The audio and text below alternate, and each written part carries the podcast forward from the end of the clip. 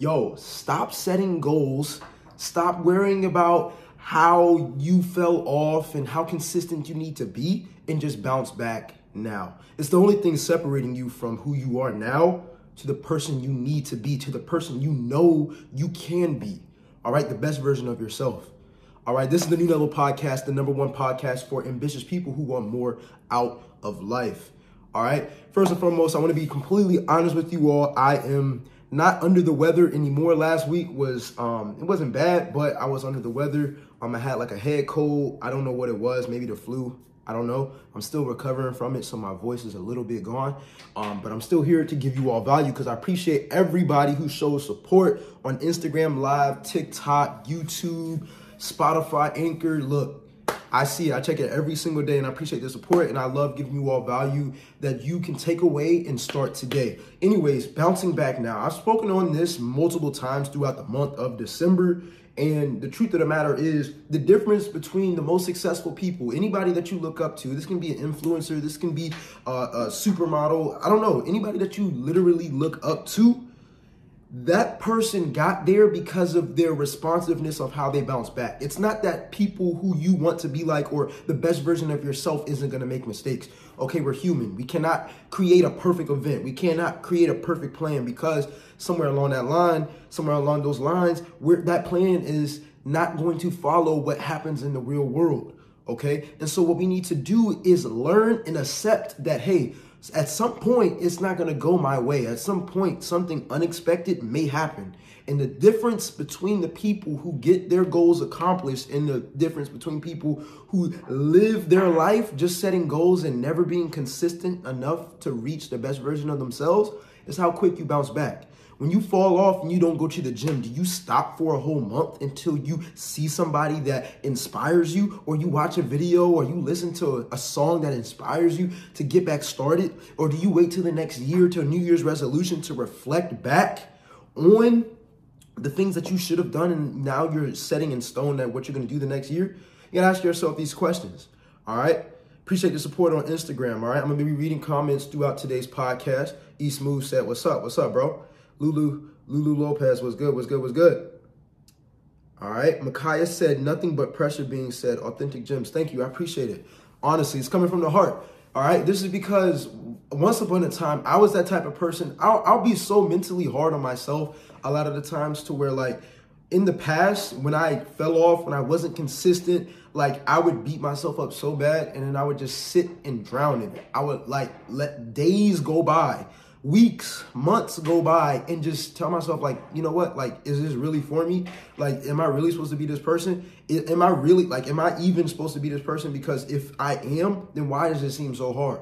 You know what I'm saying? So the point is, you have to realize that successful people, people who have goals that you, that you want to acquire, that you want to achieve, they go through the same things.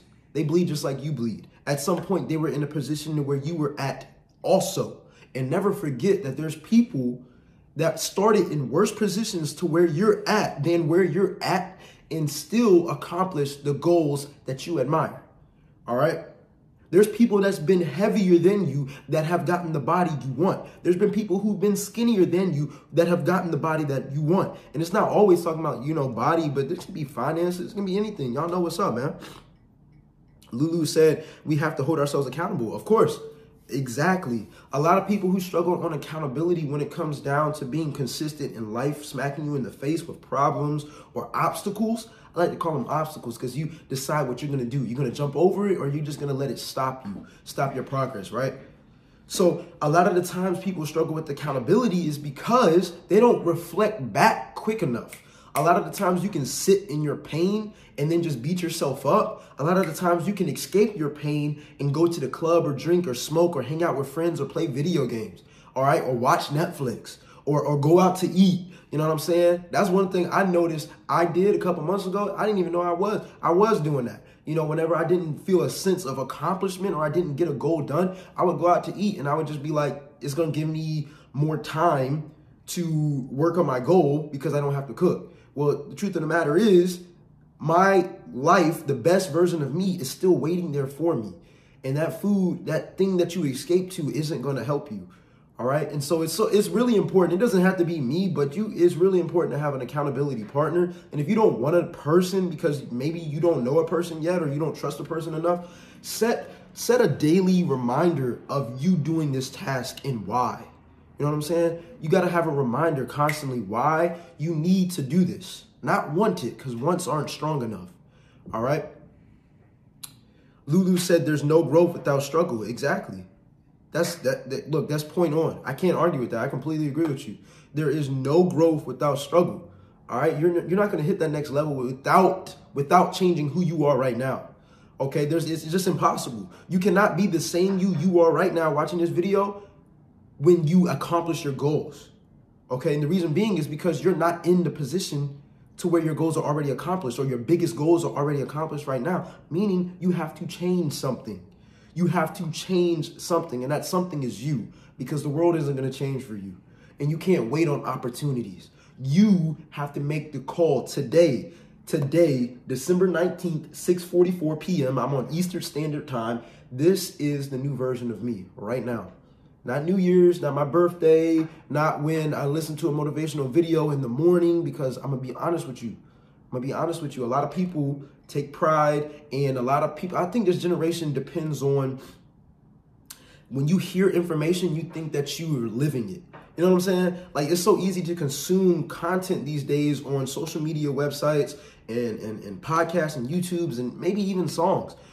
But it's really about the action that you take. You can listen to something all day and still be the same person. You will feel different because that person brought a forth a, a, a inspirational energy into your presence. And that's what's powerful, because the older generations didn't have that. And so now we're exposed to this, being exposed to instant inspiration.